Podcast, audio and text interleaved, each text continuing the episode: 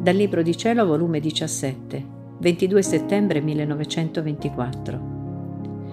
Rabbia diabolica perché si scrive sulla divina volontà. Il vivere nel divin volere porta con sé la perdita di qualunque diritto di volontà propria.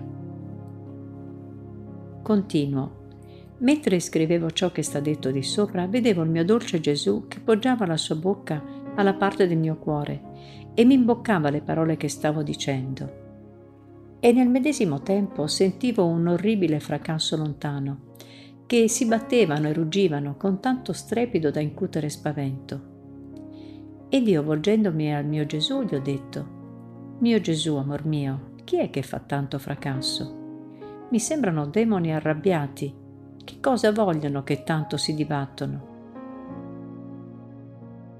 E Gesù, figlia mia, sono proprio loro.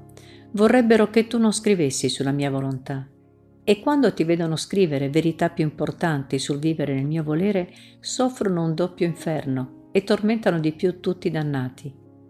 Temono tanto che potessero uscire questi scritti sulla mia volontà, perché si vedono perduto il loro regno sulla terra acquistato da loro quando l'uomo, sottraendosi dalla volontà divina, diede libero il passo alla sua volontà umana. Ah sì, fu proprio allora che il nemico acquistò il suo regno sulla terra. E se il mio volere potesse regnare sulla terra, il nemico, lui stesso, si rintanerebbe nei più cupi abissi. Ecco perché si dibattono con tanto furore. Sentono la potenza della mia volontà in questi scritti e al solo dubbio che potessero uscire fuori montano in furore e cercano a tutto loro potere di impedire un tanto bene. Tu però non dargli retta e da questo impara ad apprezzare i miei insegnamenti. Ed io, mio Gesù, mi sento che ci vuole la tua mano onnipotente per farmi scrivere ciò che tu dici sul vivere nel tuo volere. Alle tante difficoltà che fanno, specie quando mi si ripete Possibile che nessun'altra creatura sia vissuta nella tua santissima volontà? Mi sento tanto annientata che vorrei scomparire dalla faccia della terra, affinché nessuno più mi vedesse, ma a mio malgrado sono costretta a starci per compiere la tua santa volontà. E Gesù, figlia mia, il vivere nel mio volere porta con sé la perdita di qualunque diritto di volontà propria. Tutti i diritti sono da parte della volontà divina e se l'anima non perde i propri diritti, non si può dire vero vivere nel mio volere.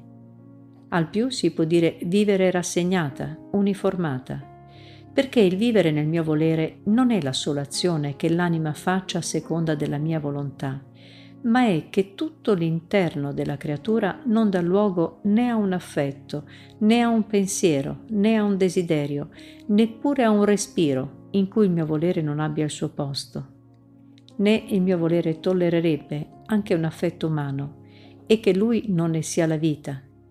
Avrebbe schifo di far vivere l'anima nella mia volontà coi suoi affetti, pensieri ed altro, che potrebbe avere una volontà umana.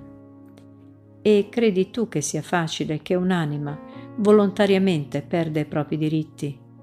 Oh quanto è difficile. Anzi, ci sono anime che quando giungono al punto di perdere tutti i diritti sulla loro volontà, si danno indietro e si contentano di menare una vita di mezzo, perché il perdere i propri diritti è il più grande sacrificio che può fare la creatura e che dispone la mia bontà ad aprirle le porte del mio volere e facendola vivere in essa contraccambiarla coi miei diritti divini. Perciò sii attenta e non uscire mai dai confini della mia volontà.